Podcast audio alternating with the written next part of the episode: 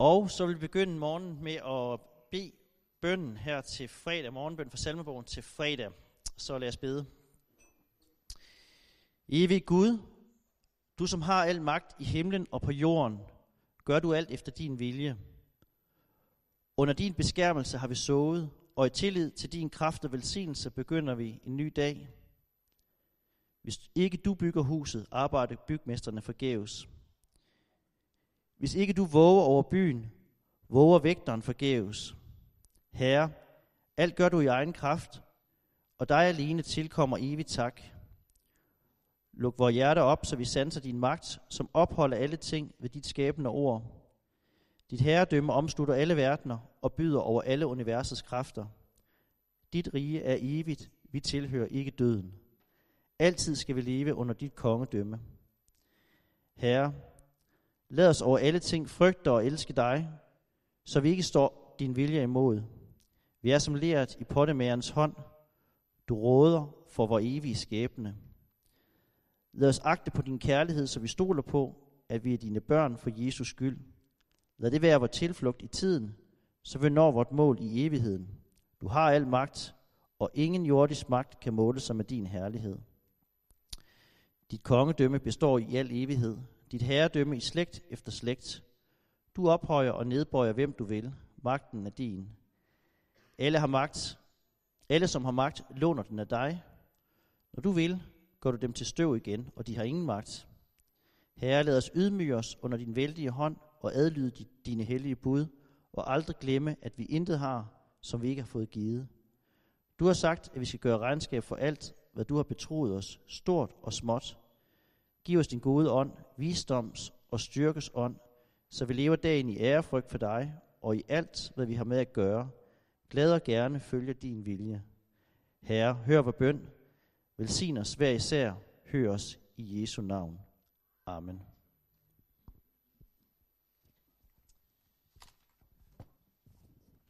Ja, og så vil jeg byde velkommen til den her dag, temadag om kvindelig præstetjeneste, som øh, jeg vil indbudt til, og vi har, kan jo se, der er mange, der har taget imod øh, invitationen, og I er alle sammen hjertelig velkommen. Jeg skal lige have mobiltelefonen slået fra, det er hvad der sker. Det giver andre jo så lige at gøre ved samme lejlighed. Øh, jeg tror, vi alle sammen har prøvet det der. Det er hvad der sker. Vi skal bruge dagen på, og det er en faglig dag, vil jeg gerne indlede med at sige. Det er en faglig drøftelse, vi skal have i dag. Vi skal bruge dagen til at drøfte fortolkninger og bibeltekster. Og på jeres stole, der ligger der et program, så I kan følge, hvad, hvad der skal ske. Der ligger også det i uh, hensigt med dagen, at uh, vi skal bruge den til, til først og fremmest selv at blive klogere. Og uh, lad os derfor hjælpe hinanden med at holde fast ved en faglig, varm og respektfuld tone. Jeg ved, det her er et følsomt emne. Uh, Og derfor er det vigtigt, at vi, vi holder fast i det, og det vil jeg gerne holde jer lidt ansvarlig på, faktisk. Ja, det skal I. Skal vi. Skal jeg også selv. Vi ønsker nemlig at være et sted, hvor at der er plads til forskellige meninger, og hvor alle, som er en del af fællesskabet, kan føle sig uh, ligeværdigt inkluderet, også på trods af forskellige holdninger. Og uh, det er vi så i fællesskabet ansvarlige for at give hinanden den oplevelse. Uh, det kan vi kun gøre ved hinanden. I eftermiddag, der bliver der så mulighed for, at Uh, vi kan stille spørgsmål og kommentere de oplæg, som vil komme her i formiddag. Og lige om lidt præsenterer jeg så oplægsholderne. Jeg vil allerede gerne nu forberede jer, fordi det er programmet det er, det er, og tidsprogrammet er, er stramt. Så hvis at der er flere end nogle få, der skal komme til orde, så er det vigtigt, at I forbereder korte og præcise indlæg. Øh, spørgsmål, som går på det faglige indhold. I spørger ind til emnet og har holdninger til, til det, vi drøfter. Vi er her for at diskutere teologien og forståelsen af teksterne. Og i eftermiddag bliver det så Morten Hørning øh, Jensen, som er akademisk leder her, øh, som vil lede os igennem den øh, drøftelse der. Øh, så inden jeg går i gang med at præsentere vores oplægsholdere, så skal jeg lige sige lidt omkring øh, det praktiske, og især det omkring corona. Fordi øh, vi, har jo, vi er jo en, på en måde en privilegeret situation, at vi har ikke så mange restriktioner, som vi skal overholde. Men Øh, Og så der er, ingen, der er krav om coronapas, og det er der på alle uddannelsesinstitutioner. Så det gælder også i hverdagen her lige nu. Jeg vil sige, at det kan være en god idé at bruge mundbind, især hvis man øh, øh, har en tanke, mistanke, om man kunne være smittet eller kan bære smitte med sig. Men det er heller ikke et krav, og det er ikke noget, vi forventer af jer overhovedet i at bruge mundbind. Men øh, Det er op til jer selv. Men husk at spritte hænder og holde afstand. Øh, især hvis I rører ved kaffemaskinen, så skal I altså spritte inden I bruger den. Øh, holde, holde afstand til hinanden. Og det hele taget, øh, prøv at undgå øh, alt for tæt fysisk kontakt. Vi har et øh, dejligt stort hus, og øh, vi vil gerne vise det frem. Og lige i den her forbindelse med corona, der er det også en fordel, at vi kan sprede os ud i huset. Så gør det, bare brug huset. Gå rundt og, og, og, og indtage huset i løbet af dagen. Det må I, I må gerne være rundt omkring. Vi har en kort pause her i formiddag, og der, der, det er mest tænkt til, at man kan gå på toilet, eller hvis man lige skal rejse sig, men, men øh, godt rejse herinde, men, men hvor vi ikke øh, forlader rummet, fordi så bliver tiden øh, knap. Ja, så det var sådan lige alle mulige øh, informationer og formaninger og sådan noget. Alt sammen med tanke på, at vi skal have en øh, rigtig god og indholdsrig dag. Vi har to øh, oplæsholdere her i formiddag, som jo begge to underviser, i større eller mindre grad, i hvert fald sådan tidsmæssigt, øh, på Mindstfakultetet. Claus Vibe skal holde det sidste oplæg, og Henrik Højelund skal holde det første. Og Henrik, jeg vender med at præsentere dig, Claus, men Henrik, han er præst i Bykirken, og øh, er jo kendt, tror jeg, af mange af jer, så han har jo og undervist i liturgik, blandt andet her, har du undervist i. Og øh, det er dig, der får lov at holde det første oplæg, og du har fået temaet, nu skal jeg læse det højt. Dette rummer en stor hemmelighed, og der er en henvisning til F'erne fem. Ja til kvindelige præster ophæver hemmeligheden. Ordet er dit. Det kommer vi til.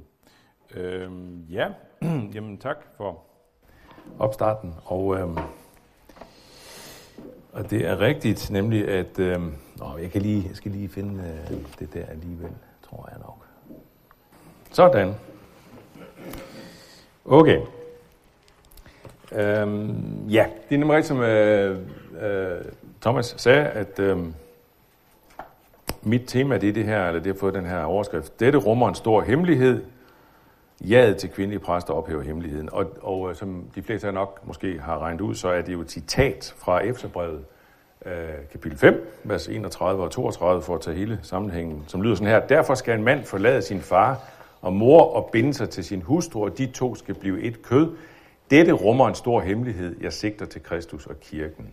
Og det er faktisk endnu mere udpenslet i, øh, i øh, den her tyve tyve-oversættelse. Der bliver sådan virkelig udpenslet, som det jo gør i det hele taget i, i tyve tyve-oversættelsen med, med det meste. Øh, der står sådan her, derfor skal en mand forlade sin far og mor og binde sig til sin hustru, de to skal blive...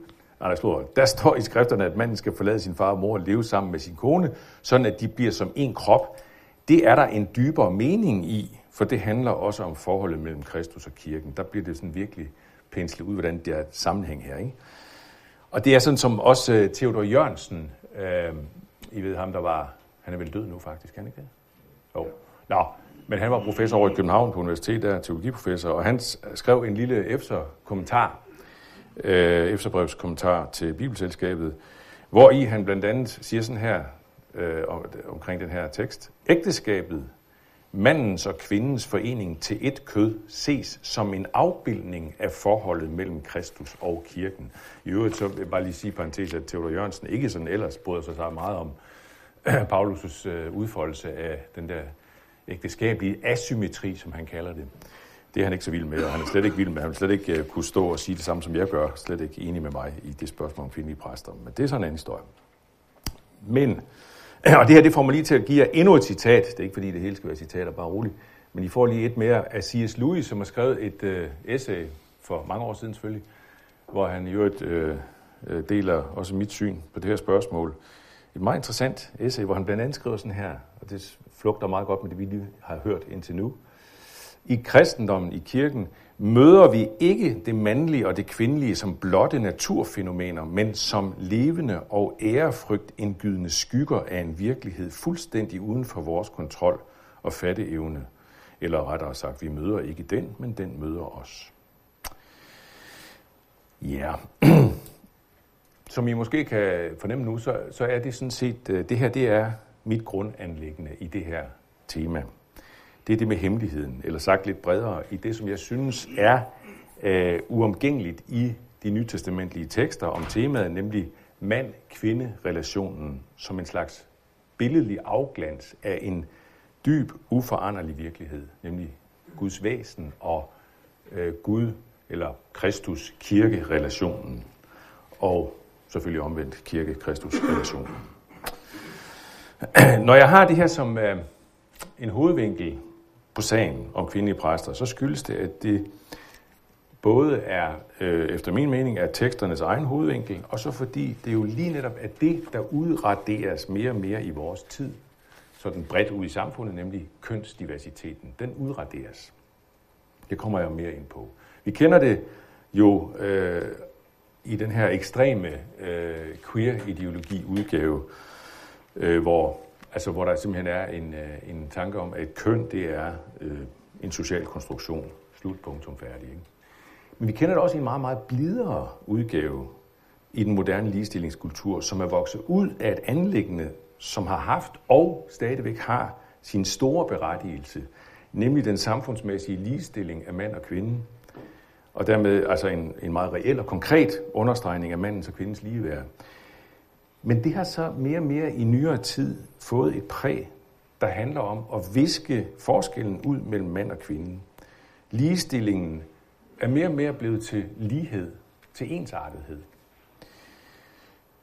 Og det betyder, at hvis man, hvis man så gør sig til talsmand øh, for øh, sådan en essentiel forskel mellem mand og kvinde i væsen, og dermed også i livsrolleforhold og i livsfunktioner, så bliver man snart anset for at, at forstyrre ligeværstanken. Man bliver simpelthen anset for at være kvindeundertrykkende. Og det har jo medført, at flere øh, med teologisk konservativt udgangspunkt prøver at få den gode teologi til at falde i hak med et mand-kvindesyn, som ikke kan klandres for at være kvindeundertrykkende, hvilket er fuldstændig forståeligt. Jeg tror bare, man kan gøre det på en anden måde. Fordi det, der sker, det er, at man i nogle sammenhæng der, at man udvisker det nye testamentets ellers meget klare tanker om kønsdiversitet eller kønskomplementaritet, forbundet med, med gudsbilledet og med Kristus-kirke-relationen. Nu vil jeg gerne understrege noget, som er meget vigtigt for mig at sige sådan her indledningsvis. Og det er, at det, som jeg siger her, ikke nødvendigvis er forbundet med et ja til, at kvinder kan være præster. Altså sagt på en anden måde, at man siger ja til, at kvinder kan være præster, det betyder ikke, at man så, så har man automatisk opgivet den bibelske kønsdiversitet som billede på en dybere gudsvirkelighed. Sådan er det ikke. Og det er i det hele taget vigtigt for mig at sige, at de problemer, som jeg undervejs forbinder med jaet til, at kvinder kan være præster, at det er ikke problemer, som alle, der siger ja til, at kvinder kan være præster, som de kan genkende sig i. Det er meget vigtigt for mig at sige øh, indledningsvis her. Og så tilbage til sporet. Når man læser øh, det, der er lige inden det, som jeg læste øh, indledningsvis fra Efeserbrevet kapitel fem, vers enogtredive og toogtredive, det med hemmeligheden. Når man læser det inden, så er det jo, at man får den her meget sådan, øh, udfoldede øh, formaningstekst til kvinder og mænd. Og der bliver der altså sat flere ord på, på komplementariteten i den ægteskabelige relation. Og det er også noget med manden som kvindens hoved, kefalé, som det hedder på græsk, altså det har ført til det her ord kefalé-strukturen, ikke? Og kvindens underordning under manden, og igen øh, direkte udtalt som et spejl af Kristus-kirkeforholdet. Og så omvendt kvinden, som den manden skal give sig hen for, ligesom Kristus gav sig hen for kirken. Hvordan kan han sig hen for kirken? Han offrer sig for den. Mand skal offre sig for kvinden. Og når man læser øh, den der del af formaningen, den som gives til manden der i kapitel fem i Efeserbrevet, og som jo fylder noget mere end til kvinden, det er også lidt interessant i sig selv, som om manden han skal virkelig have det at vide, ellers så forstår han det ikke. Men når man læser det der, så forstår man godt, hvorfor Paulus indleder med at sige i vers enogtyve, I skal underordne jer under hinanden i ærefrygt for Kristus. Fordi hvis manden fatter omfanget og dybden i formaningen til ham, så er han klar over, at det også rummer en underordning. Men altså underordning i en komplementarisk udgave. Ikke ensartet, men på forskellige måder skal de underordne sig hinanden. Det her, det har så også, øh, den her tekst har jo også fået øh, en del teologer og andet godtfolk til, også i nyere tid, helt sikkert også tidligere, men også nu i, i, i vores tid, til at komme med sådan nogle meget konkrete anvisninger på, hvad det indebærer i et ægteskab med hensyn til rollefordeling. Altså meget konkret, ikke? Det betyder, at så skal manden bestemme der, og så skal kvinden, og så videre, ikke? Altså sådan noget der, ikke? Som, jeg må bare sige, jeg synes, øh, i mange, øh, mange henseender er meget, meget uklogt, for at sige det pænt. Fordi det jo er sådan, at i et ægteskab, der kan kvinden godt være den, der lavpraktisk bestemmer det meste. Hun kan være hjemmets premierminister, hun kan være hjemmets præst. Det kender jeg flere eksempler på faktisk, at kvinden reelt set er hjemmets præst. Og alligevel, alligevel, så vil kefalæ-strukturen, den her hovedstruktur, være der som den underliggende virkelighed, som den hemmelighedsfulde virkelighed, grundlæggende virkelighed i deres relation. Og det, det, det er bare altså for at sige, at man kan ikke, jeg tror ikke, man kan overføre øh, de nytestamentlige, de her, for eksempel de her formaninger i Efeserne fem, i sådan en en-til-en overførsel til vores tid, sådan i, i sociologisk forstand.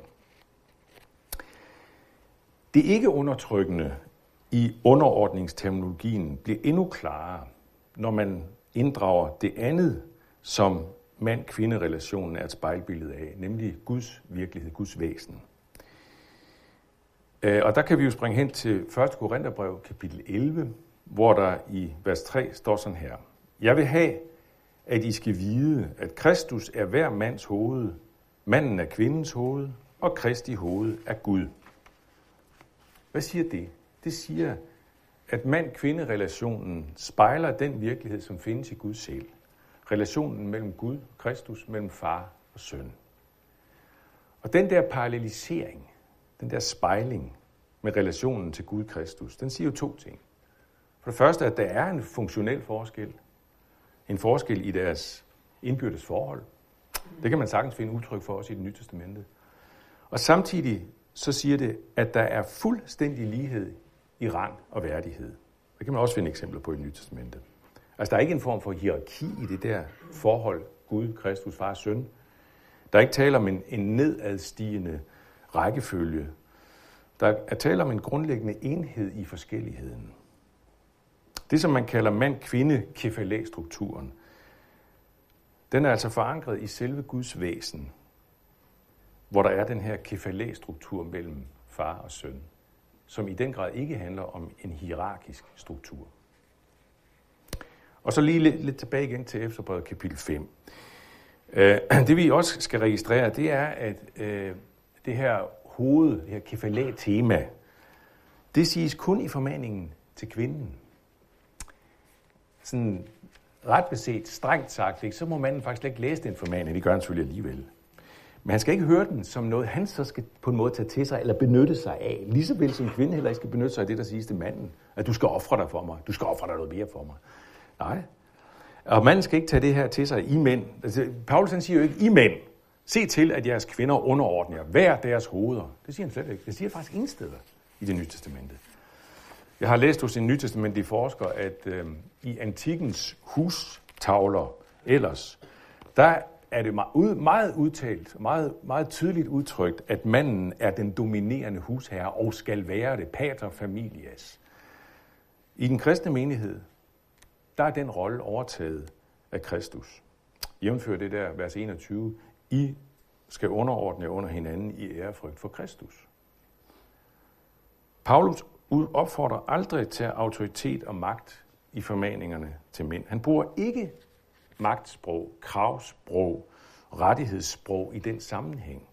Derimod så taler han i kærligheds-, omsorgs- og selvopoffrelsessprog, når han lægger formaninger ud til manden. Det er meget udtalt i Efeserbrevet, kapitel fem, der i formaningen til mandens rolle over for kvinden, hvor der altså er det her, hvordan er, hvordan er kirken, øh, eller hvordan er Kristus kirkens hoved? Det er han ved at give sig hen for den. Det er den dominerende farve i hovedbilledet der. Så mandens hovedfunktion kan ikke have noget at gøre med at herske. Det får mig også lige til at tænke på, på det, der står i første Peters brev. Det er så en mere generel øh, udfoldelse, en, en formaning, der handler om, om manden som hyrde for Guds jord. Hvad står der der? Gør jeg ikke til herskere over dem, I har ansvaret for. Gør jeg ikke til herskere over dem. Så min pointe her er altså kort sagt, at det er meget afgørende, at hver læser øh, sin del af formaningen. Manden sin, kvinden sin, og ikke den andens del. Det er sådan, som Luther han siger i den lille katekismus til sidst. Når hver sit Guds ord lærer og vil, der står det godt i huset til. Jeg har også læst noget andet hos en, en øh, nytestamentlig forsker, som siger, at... Øh, Den grammatiske form i den græske grundtekst af ordet underordnet, den, den forudsætter, at kvinden er et frit, selvstændigt væsen, som selv kan tage ansvar for sin underordning. Det betyder, at underordningen er uden tvang eller underlegenhed. Ligesom det at underordne sig herren heller ikke er med tvang og underlegenhed, men jo er frit og foregår i glædens ydmyghed, kunne man sige. Og underordningen afspejler altså også kirkens forhold til Kristus, som handler om en relation, som er en hemmelighed. Mysterium, mysterion, som det hedder på græsk. Hvad er et mysterium? Ja, det er en dyb åndelig sammenhæng, det er en dyb åndelig forbundethed. Øh, mysterion, det kommer blandt andet af et græsk ord, der hedder myein, som betyder, at man lukker øjnene. Særligt, man lukker øjne og mund, og det, er jo, det bruges i græsk sammenhæng, når man blandt andet, når man kysser hinanden, så lukker man jo øjnene. Gør I ikke det, når I kysser hinanden i ægtefæller? Det gør min kone og mig i hvert fald. Den der dybe forbundethed. Oh, det var et ligegyldigt sidespor. Timothy Keller, som nogen af jer uden tvivl kender navnet på, han har, han, han har skrevet, jeg har fundet på nettet, en, en længere tekst om det her, hvor han også ja, står på samme side af, i spørgsmålet, som jeg gør. Uh, han har en lille, lille humoristisk uh, kommentar til det her uh, Efeserne fem-teksten, uh, hvor han siger sådan her. Skal vi se, om jeg kan finde det? Ja. Prøv at se her. Hvorfor var Kristus den, der opgav sin autoritet for at blive underordnet? Hvorfor svarede Kristus på faderens kald til at afgive autoritet? Vi ved det ikke. Men det må om noget siges at være et udtryk for hans storhed, ikke hans svaghed. Så man kan vente på den måde, at kvinder har fået dette kald, fordi de er større end mænd. Ja. Yeah.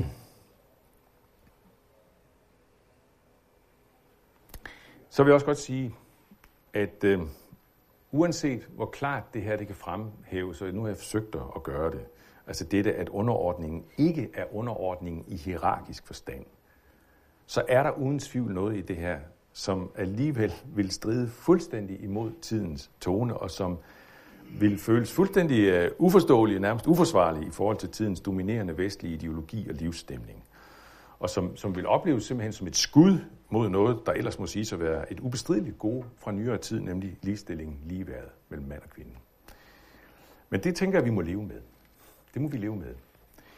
Det er sådan, som C S. Lewis siger det i det her essay, som jeg refererede til før. Der bør findes elementer i kirken, som vi ikke kan forstå helt til bunds. Disse elementer behøver ikke at være imod fornuften, men de er samtidig ikke helt forståelige. Hvis vi opgiver det, hvis vi kun beholder det, der kan forsvares med rimelighed og bekvemmelighed foran den oplyste fornufts skranke, så erstatter vi åbenbaringen med den naturlige religions gamle genfærd. Og sandheden er, at køns komplementariteten rummer en berigelse. Det vil jeg også godt sige en smule om. Når enhver indordner sig under den gudgivende plads i forhold til den anden, så bliver der taget vare på kønnenes forskellige gaver og opgaver. Hvert køn har noget særligt at bidrage med. Ligesom far, søn og ånd jo ikke kun er forskellige navne på en generel guddommelighed, men netop hver for sig er en uerstattelig berigelse af den ene Guds samlede væsen. På samme måde er det i mand-kvinde-relationen. Hver har noget, som ikke kan erstattes af den anden.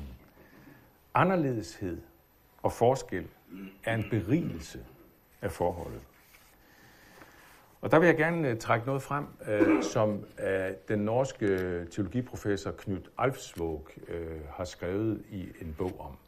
Den blev udgivet sidste år. Bibelen uden filter hedder den. Um, han er jo kendt her, også i huset. Han har været, kan jeg vide, om han kommer til teologkurset her til januar? Det gør han, lige præcis. Hvad hedder han? Knut Alfsvåg. En fantastisk uh, professor, synes jeg, eller en fantastisk teolog. Uh, nå, men han skrev en lille bog sidste år, hvor han i øvrigt også uh, skriver indledningsvis, at han i en del år mente, at kvinder godt kunne være præster, men så nåede han frem til den modsatte holdning. Og det er sådan set det, der er bogens, hvad skal man sige, det er bogens uh, hensigt, det er bogens mål at nå frem til. Men, men, men det gør han først i det sidste kapitel, faktisk. Øh, der er en meget, meget lang indledning, og i den, i den indledning er han blandt andet inde på og sige noget om, at en følge af det moderne, matematisk, materialistiske verdensbillede, som, som reducerer virkeligheden til, til fakta og, og ligninger, øh, der, en følge af det, det er, at man forstår kvinder og mænd som tilfældige manifesteringer af det entydige fænomen menneske. Og det er det, der har skabt det moderne ligestillingsideal, og dermed forestillingen om, at kvinder og mænd ideelt set kan byttes rundt i alt. Og i yderste konsekvens, i yderste konsekvens ikke, så er det så det her, som jeg nævnte før, ikke? Altså med køn som en social konstruktion. I Bibelen derimod, siger Alfsvåg, der er der en helt anden forståelse af mand og kvinde. Han siger det sådan her et sted. Selve dette, at verden er skabt af en skaber uden for verden, gør, at alle stabile træk i vores livsverden må opfattes som betydningsfulde. Hvilket i øvrigt svarer helt til, og skal vi lige have et C S. Lewis citat mere her. Vi har ingen ret til at tage de levende oprindelige figurer, som Gud har malet på naturens lærred, og flytte dem omkring, som om de bare skulle være geometriske, geometriske størrelser.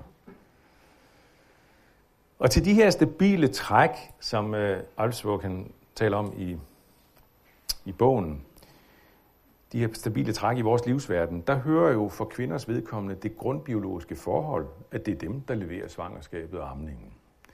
Det er, øh, og det er uundgåeligt bestemmende for deres kønsidentitet. Det giver kvinder en nærhed til livet og de grundlæggende livsprocesser, som mænd ikke har, siger Alfsvåg. Det gør moderkærligheden til et stærkt billede på nære relationer, øh, som der for eksempel står i Isaias bog. Glemmer en kvinde sit dine barn, glemmer, glemmer en mor det barn, hun fødte. Øhm, Alfsvåg, han, han beskriver det også som kvinders større respekt for livets ukrænkelighed. Han siger øh, i stedet i bogen, at der er jo meget få eksempler på kvinder, der har startet en krig. Modsat mænd, som fremstår mere enkle og primitive i forhold til livsinvolvering, langt mindre forbundne med de grundlæggende livsprocesser. Deres biologiske involvering i svangerskab og fødsel er kort og punktuel, siger Alfsvåg, og jeg kan kun bekræfte, at jeg har været i gang med det fem gange. Og det var kun kort og punktuelt i forhold til min kone. Det betyder så også, at kvinder er skabende på en måde, som mænd ikke er det. Og siger Alfsvåg, samtidig, at det også er radikalt forskelligt fra den måde, Gud skaber på. Han befaler og taler, og så sker det. Ikke? At vi kender det fra, ja, vi kender det fra skabelsberetningen, vi kender også fra Salm treogtredive for eksempel. Han talte, og det skete, han befalede, og det stod der. Og det betyder, som Alfsvåg siger, det betyder også, at selvom Gud er hævet over kønsforskel og metaforisk kan beskrives med både kvindelige og mandlige egenskaber, hvilket vi virkelig kender mange eksempler på, også fra Det Gamle Testament ikke mindst, så er det jo alligevel sådan, og det ved vi også godt, at Gud altid tiltales med hankøns øh, ord, altså far, konge, herre osv. Han tiltales som et han. At tiltale Gud med øh, hunkøns ord, altså begynder at sige mor til ham eller sådan noget der, det vil føre til, at Guds skabelsesvirke knyttes sammen med seksualitet og svangerskab, og det vil lede i retning af frugtbarhedskult og afgudstyrkelse. Sådan siger Alfsvåg. Og det sjove er, da jeg læste det, tænkte, det svarer fuldstændig til det, som, øh, vi kender det navn Robert Jensen, en amerikansk øh, teologiprofessor, som en af de helt store derovre. Øh, jeg tror, det var ham, der bragte bartianismen ind øh, i U S A, sådan har jeg hørt det i hvert fald. Han der oversat en bog til dansk, Den treenige identitet, som jeg læste for nogle år siden, og som, hvor han siger noget af det samme faktisk. Nå. Alfsvåg, han påpeger også, at kvinden, både konkret, men også i billedlig forstand, fremtræder som den modtagende, og derfor bliver hun også billedet på mennesket, der modtager alt fra Gud. Vi ved jo, hvordan Maria, Jesu mor Maria, allerede i Nyt Testamentet og sidenhen i kirkens historie, er blevet en slags stjerneeksempel på den modtagende rolle. Hun er blevet på en måde personificering af, af Guds folk, af Guds modtagende folk. Guds folk som Jesu brud. Ikke? Kirken i Nyt Testamentet er jo på den måde hunkøn. Ligesom vi jo også ved, at det mest brugte billede på relationen mellem Gud og mennesker igennem hele Bibelen, gennem Gamle Testamentet og frem hele vejen til åbenbaringsbogen, det er ægteskabsbilledet. Der er jo en slags kulmination i Højsangens bog i Gamle Testamentet. Det her meget stærkt erotiske skrift, som alligevel også helt fra jødedommen før det Nye Testamentets tilblivelse, blev set som et billede på relationen mellem Gud og mennesker. Altså hvor manden og kvinden i den her dybe kærlighedsrelation er et billede på forholdet mellem Gud og mennesker. Kvinden som mennesket og manden som Gud. Jeg har også øh, fundet øh, et eksempel øh, på altså det, som Alfsvåg han gør op med, ikke, øh, den her vortids kønslighedsdyrkelse. Det har jeg også fundet hos en, øh, et opgør med, faktisk, hos en ikke-teolog. En, der først sent i livet begyndte at tage kristendom til sig. Jeg tænker på Charlotte Rørth, som øh, med sin seneste bog, Med rank ryg, fremhæver kvindelighedens egenart rigtig meget. Og det gør hun så faktisk netop med henvisning til, at hun har mødt igennem den kristne tro. Nu skal I prøve at se her et citat fra bogen. Hvis man tager kristendommen alvorligt, vil man have et andet syn på kvinder, end det jeg har levet og lever i. Så ser man, at de bærer og føder livet og skal æres for det. Ikke fordi vi er mere værd end mænd, eller de er mere værd end os, men fordi vores kroppe nu engang er konstrueret, som de er. Om vi vil det eller ej, er de forskellige. Som mand og kvinde er vi skabt. Det er fuldstændig i flugt med det, som Alfsvåg kan sige om kvindens identitet i svangerskab og amning, som giver kvinder en helt egen nærhed til livet og de grundlæggende livsprocesser. Og prøv at se et citat mere af Charlotte Rørth fra bogen der. Øhm, Kvinden kommer med en anden visdom end mænd. Det siger sig selv. Kvindens krop er i livets cyklus. Den feminine energi er en anden end den maskulint fremadrettede. Det afgørende for mit liv har været at være mor, eller ikke at være det. Ingen af delene er mulige for mænd. Ja.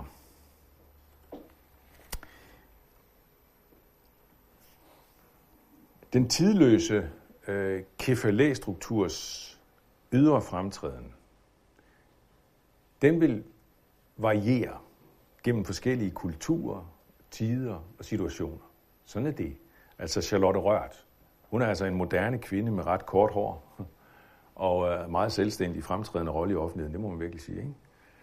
Men selve grundforholdet i kefalæ-strukturen er tydeligvis hos Paulus forbundet med en fundamental, uforanderlig skabelses- og frelsesvirkelighed, som også Charlotte Rørth, uden måske helt at vide det fuldt ud, og uden at ville tilslutte sig det, jeg ellers står for i spørgsmål om kvindelige præster, alligevel bekræfter hun det på en måde med sin bog. Det fundamentale i det. Nu har jeg så været inde øh, en, en hel del på Efeserbrevet fem om, om ægteskabet som det sted, hvor mand-kvinderelationen forankret i skabelsens virkelighed og Guds væsens virkelighed udfoldes synligt og mærkbart og forpligtende. Det andet sted, hvor der også er tale om en konkret forpligtende udfoldelse af mand-kvinderelationens forankring i Guds virkeligheden i Det Nye Testamente, det er i menighedens sammenhæng, i det, der handler om præstetjenesten. Udover de to sammenhænge, der har jeg bare lige brug for at sige, udover de to sammenhænge, så finder vi ikke nogen konkrete forpligtelser i Det Nye Testamente. Der står altså ikke noget om, at kvinder ikke må være direktører, eller statsminister, eller dronninger, eller gymnasierektor, eller hvad som helst af den slags. Det står der ingenting om. De tekster, jeg selvfølgelig tænker på, det er jo især jo første Korintherbrev kapitel fjorten, øh, om at tie, og så første Timotheus to, om øh, ikke at være lærer i menigheden. Og jeg vil gerne med det samme medgive, at de her konkrete formaninger i de to tekster ikke er fuldstændig lige til at overføre på vores tid i konkret form. Og at de netop derfor afføder forskellige former i det konkrete nu, også i vores tid, ikke? Altså vi har, bare for at tage sådan, det vi kender fra Danmark, ikke? Altså vi har den der L M'ske måde at tænke om det på, som, hvor det er meget sådan øh, ja, jeg vil sige, ret meget strammet op omkring, hvad kvinder kan få lov til i, i menighedssammenhæng. Og så har vi en mere sådan, hvad skal vi kalde det, indremissionsk eller kirkelig, måske lige fra højkirkelig, hvor man tænker det mere sådan, øh, i, snævert i retning af præstetjenester, that's it. Um, og når jeg siger det, så siger jeg også noget om, hvorfor spørgsmål om kvinder, kvindelige præster for mig at se ikke er det altafgørende spørgsmål. Det altafgørende, det er det basale om den bibelske kønsdiversitet. Sagt på en anden måde, jeg glæder mig over kvindelige præster og mennesker og mænd, som er tilhængere af kvinder, kan være præster. Jeg glæder mig over dem, som vedkender sig fuldt ud Bibelens basale mand-kvinde-relation. Det glæder mig. Og de findes. Dem findes der mange af. Sikkert også her i rummet. Jeg synes altså ikke, at det er muligt at nå frem til en entydig udlægning af teksterne med sådan entydige konkrete konsekvenser. Jeg vil slet ikke kunne gøre rede for hver en detalje i første Timotheus to eller første Korinther fjorten. Og jeg er helt sikker på, at I vil kunne fange mig bagefter i debatten på venstre ben og på højre ben om ting og sager, detaljer i de her tekster. Det, det er jeg slet ikke i tvivl om. Men, altså vil jeg alligevel sige, dermed, at man så dermed skulle lægge det væk, fordi vi ikke kan kopiere det præcist fra Det Nye Testamente, det tror jeg, vi taber på i det lange løb. Vi skal ikke bare lægge de her tekster på hylden, fordi vi ikke uden videre kan overføre dem en til en. For det første mener jeg, at teksterne er udtryk for en konkret udfoldelse af det, som, som jeg har forsøgt at gøre rede for, nemlig det her klare og uomgængelige, at mand-kvinde-relationen er et spejl af Gud-Kristus-relationen og, og Kristus-kirkerelationen, og desuden også i sig selv et uforanderligt skabelsesvilkår. Altså vi er med andre ord nødt til at forholde os til øh, de konkrete udfoldelser, som er så forankret i en dybere, uomgængelig og i øvrigt også meget velsignet og berigende virkelighed. Modsat, bare lige for at sige det i en parentes, modsat Paulus' formaninger til slaver og slaveejere, som overhovedet ikke forankres på samme måde i en dybere, uforanderlig virkelighed. Lige lidt som Jesus, når han formaner til, øh, at vi skal give, give, til de, vi skal give almisser til de fattige. Det kan altså ikke bruges som et argument for at holde mennesker nede i fattigdom. For det andet, så er det oplagt at læse de her konkrete udfoldelser i lyset af, hvad der ligner en rød tråd fra Jesus og hen til urkirken og videre ud i den tidligste kirke og videre frem. Og det, som jeg tænker på her, det er Jesu særlige tjenesteuddeling til mænd. Jeg tænker på aposteltjenesten. Og den tråd, der går fra det og til grundbegreber som presbytere, de ældste, hyrder, lærere, episkopos, det som vi i dag vil kalde for biskop. Selvom første Korinther kapitel fjorten og første Timotheus to og flere tekster om mand-kvinde-relationen ikke er mulige at fortolke i en meget bestemt retning, så er det måske lige så vigtigt at konstatere, at kirken fra tidligste tid ikke brugte kvinder som præster. Altså at se det som en tydelig refleks af de konkrete tekster. Og egentlig også øh, omvendt, altså at se de konkrete tekster i Det Nye Testamente som en afspejling af det, der allerede var praksis. Og det selv om kvinder tydeligvis havde en væsentlig rolle i kirkens tidligste virke, og ikke bare væsentlig, men for eksempel kan flere af Paulus' øh, sluthilsner i, i brevene, øh, de kan godt give en fornemmelse af, at kvinders rolle var meget afgørende for nogle menigheders eksistens. Og det synes jeg faktisk også, at jeg må sige i dag. Når nogen, da jeg var præst nede i Løsning Korning, når nogen nogle gange spurgte mig, det oplevede jeg nogle gange, så hvem, hvem er ligesom de åndelige søjler øh, i, øh, i der, hvor du er præst? Så, måtte jeg, så stod jeg og tænkte lidt over det. Og så nævnte jeg bare den ene kvinde efter den anden. Fordi det var, det, det var bare det, der sprang op i mit hoved. Og i øvrigt må man også bare sige, at øh, når man taler om, om kvinders rolle som afgørende for menigheds eksistens, altså tænk på opstandelsesvidner, som var kvinder først. Det var imod væk ufattelig afgørende for betydningen af kirkens fødsel. Det Nye Testamente øh, synes at operere med en dobbeltstruktur i kirken. Det er noget af det, som også Knut Alfsvåg er inde på i sin bog. Øh, på den ene side, altså i den her dobbeltstruktur, på den ene side en struktur, der handler om rammeværket, kunne man sige. Altså det med apostle, ældste, tilsynsmænd, som vi støder på flere steder i Apostlenes Gerninger og Paulus breve, og andre breve også, som en uomgængelig nødvendighed for kirken. Og så sidenhen i den tidlige kirke hos de apostolske fædre, som en mere sådan etableret øh, ordning i præste- og bispetjenesten, og som jo selvfølgelig så bliver tydeligere og tydeligere længere inden. Og det er altså tydeligvis en struktur, der handler om menighedens, kirkens identitet og grænser. Og der øh, synes jeg, at det er ret klart, at Jesus har tildelt mændene den opgave. Eller, som Paulus kan sige det, altså det, og det tydeliggør opgavens vigtighed, han siger det i Titus brev, når jeg lod dig blive tilbage på Kreta, så var det fordi, du skulle ordne, hvad der endnu stod tilbage, og indsætte ældste i byerne. Han, altså den ældste, skal holde fast ved lærerens troværdige ord, så han er i stand til at både formane med den sunde lærer og gendrive dem, der siger imod.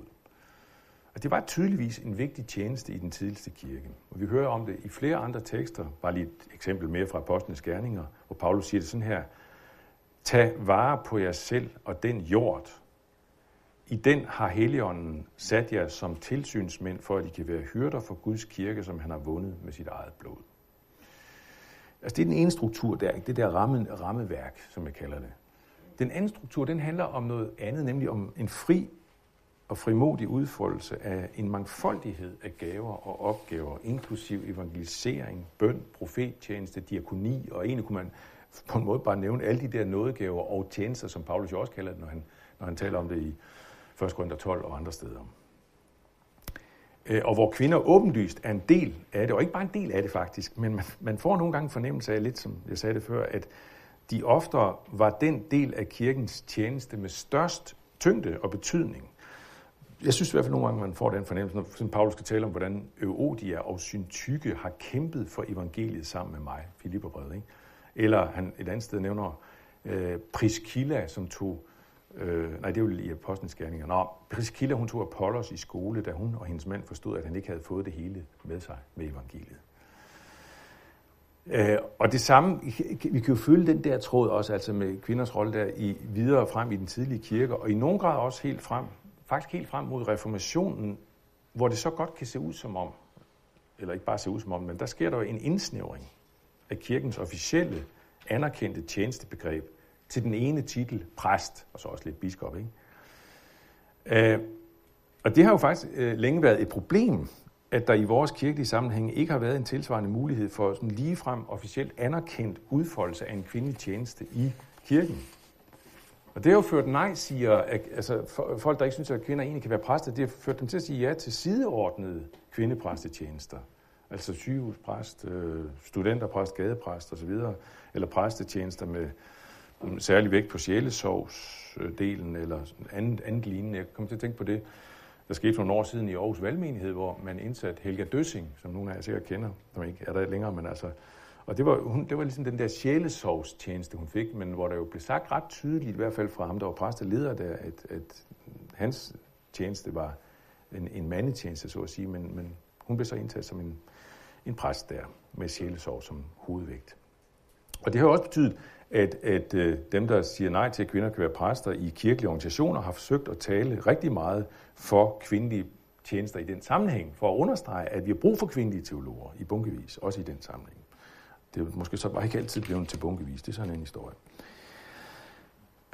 Og i forlængelse af alt det her, så er det, så er det jo så også faktisk blevet et typisk argument for, at vi må sige ja til kvindelige præster, fordi vores tids præstetjeneste er simpelthen for langt fra Det Nye Testamente. Så vi kan ikke rigtig vide, hvad der lå i Det Nye Testamentes præstetjenester. Så det, det kan vi, vi kan ikke overføre det, som jeg også sagde det tidligere. Det vi kan ikke overføre det. Men selvom det er sandt, at vi ikke kan se dagens præstetjeneste i folkekirken som en sådan direkte kopi af Det Nye Testamentes tale om lærere, hyrder og ældste osv., så er vores tids præstetjeneste, altså bare stille som et spørgsmål, er det så ikke sådan alligevel, at vores tids præstetjeneste trods alt er den, der er tættest og mest øh, en naturlig forlængelse af Det Nye Testamentes begreber, som hyrde, lærer, presbyter osv., altså i den tråd der. Jeg tror faktisk, at vi er ved at pensionere det konkrete udtryk for det der basale skabelses- og frelses mand-kvinde-relation. Altså når vi pensionerer det, altså vi, det her med, at kvinder ikke skal være hyrder og lærer i menigheden, så tror jeg faktisk, at vi på en lang, meget lang bane står i stor fare for at pensionere også det basale mand-kvinde-relationen. Jeg er altså igen, som jeg sagde det tidligere, jeg er helt med på, at det ikke er ønsket for en del af dem, der siger ja til, at kvinder kan være præster, tværtimod.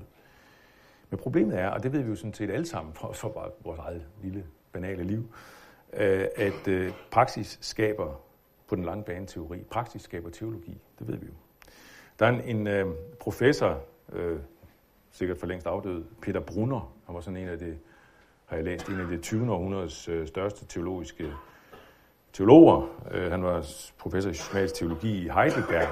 Han skrev en artikel helt tilbage i nitten nioghalvtreds tres om det her tema, og hvor i han siger noget om, at væsenskonflikten mellem kvindens væsen og hyrdens væsen ligger så dybt, at erfaringsmæssige konstaterbare symptomer på den måske ikke vil kunne påvises i lang tid fremover. Og så siger han endda også, det er endda sandsynligt, at kombinationen af kvinde- og hyrdeembede gennem længere tid vil give de bedste resultater og skønneste frugter. Altså kvindelige præster. Og han mener det. Det er ikke sagt, det er ikke falske frugter, skønne frugter. Men, siger han så, en dag vil konflikten i det skjulte dyb sætte sig igennem. Blandt andet i vores tidsalders kulturelle struktur. Det er bare interessant. Det er skrevet fra, hvad bliver det, tres år siden, godt og vel. Og øh, jeg tænker lidt på, hvad det er, der foregår i vores samfund med hensyn til den her lighedsideologi. Nu har jeg ikke så meget tid tilbage, men øh, jeg har lige akkurat tid til at runde af med noget, øh, der hænger sammen med det, som, som jeg indledte med, og som jeg sådan, sådan set har fyldt mest i det, øh, vil sige. Det her med, med altså mit afgørende anliggende med, om den basale mand-kvinde-komplementaritet, og om hvordan det er, er vigtigt. Det jeg gerne vil sige om, det er, hvordan det er vigtigt i forhold til den kristne tros kerne, selve evangeliet.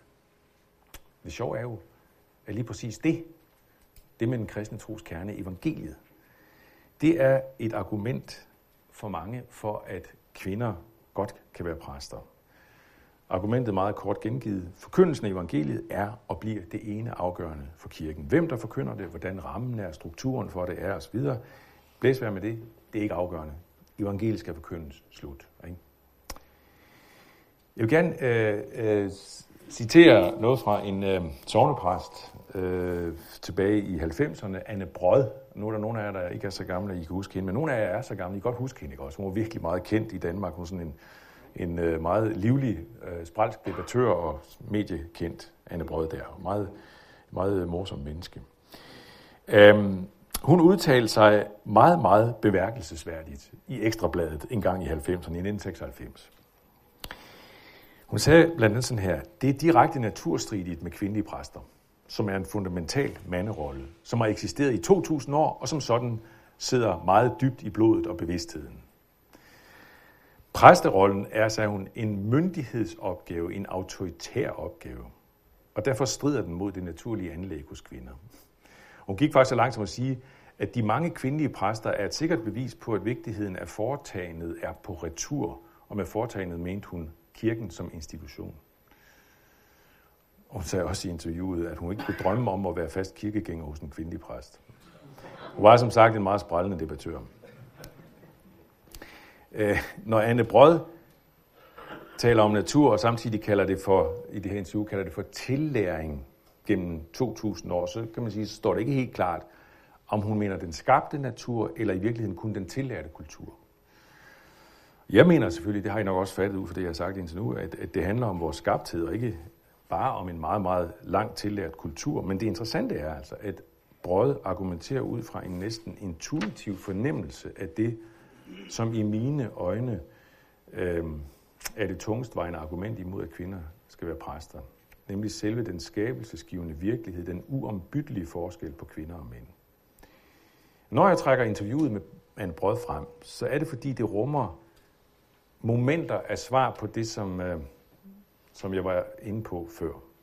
Altså den her meget udbredte tanke, at Bibelen har en hovedsag, det er evangeliet, forkyndelsen af evangeliet. Alt andet er af underordnet betydning, eller det indordner sig under det ene nødvendige, forkyndelsen af evangeliet. Den synsmåde får let den effekt, at evangeliet er noget, der svæver frit i luften uden forbindelse med virkeligheden ellers. Eller i hvert fald ikke den del af virkeligheden, som har med vores skabthed som mand og kvinde at gøre. Og det betyder samtidig også, at Bibelens autoritetsområde bliver indsnævret. Bibelen tillægges kun autoritet i den grad, den udtaler sig om evangeliet. Hvad den for eksempel ellers siger om vores situation som skabte mennesker, ja, det er ikke mere gyldigt end så meget andet, man kan, man kan lære om den sag andre steder end fra Bibelen. Og heller ikke selvfølgelig, med, hvad Bibelen måtte her sige om menighedens struktur og ordning. Det, som jeg vil frem til at sige, det er, at evangeliet ikke ophæver skabelsens vilkår. Skabelsesordenen ophæver ikke frelsesordenen. Ophæves ikke af frelsesordenen, eller ikke omvendt. Evangeliet sætter ikke virkeligheden ud af kraft. Kristus kom ikke for at nedbryde loven og profeterne. Kristus bragte ikke noget nyt i den forstand, at han sprængte alt det gamle væk og rev alle bånd til det gamle over. Kristus forløser skaberværket, ikke fra hvad det var, men til hvad det egentlig var skabt til at være. Kristus gengiver ved sin forløsergerning skaberværket, dets sande værdi og mening. Når man siger, at evangeliet er det eneste forpligtende, så kan det altså ende med, at evangeliet bliver en meget abstrakt størrelse. Fordi så kan det ende der, hvor evangeliet ikke berører os i vores givende virkelighed, men kun i den virkelighed, som vi til enhver tid skaber for os selv. Og den selvskabte virkelighed, ja, den, den kan forme sig højst forskelligt, ikke? Så det kan ende med, at evangeliet også kan forme sig højst forskelligt. Man kan ikke sådan klart og tydeligt sige, hvad evangeliet er, udover at man kan bruge nogle almene, luftige og for sig meget smukke begreber, som kærlighed, solidaritet, medfølelse, tilgivelse. Altså smukke begreber, som der kan lægges meget fint ind i.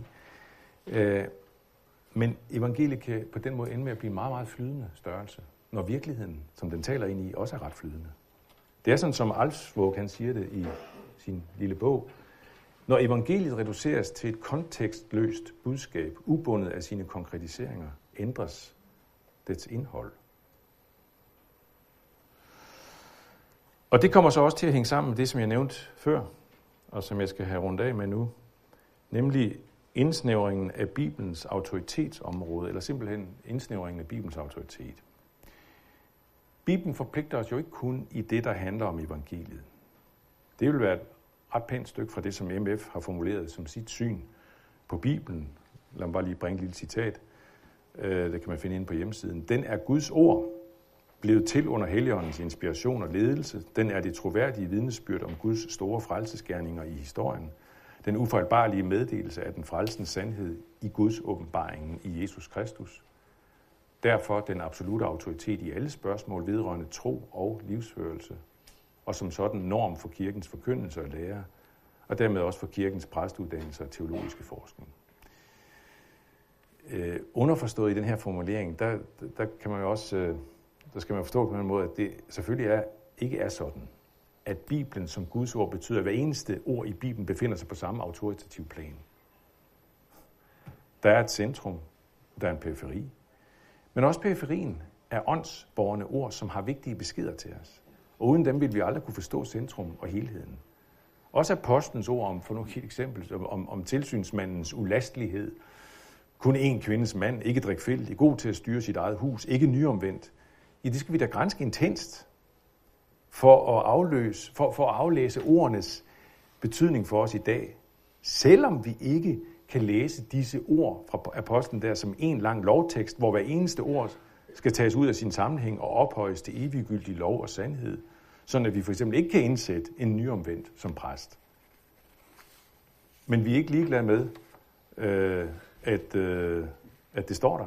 Vi sætter ikke nogen af ordene på pension. Der er ikke nogen af dem, der har overskrevet salgsdatoen.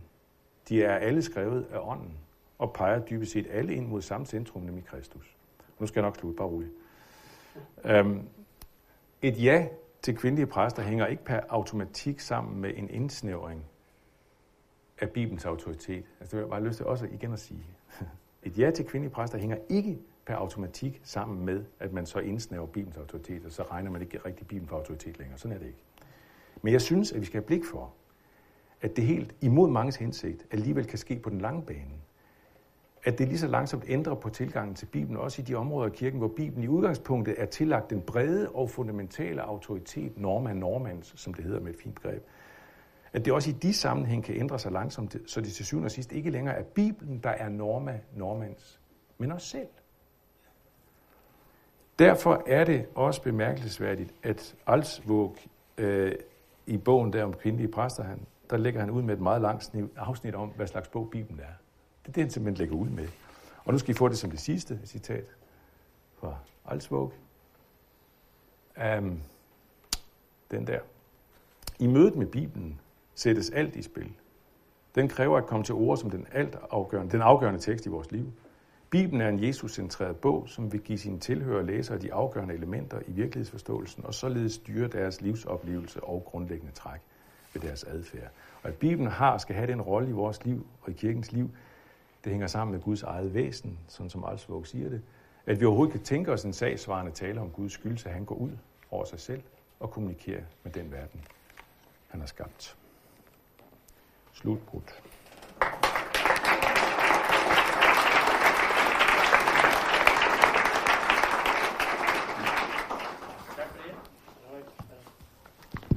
Ja, tak for det, Henrik.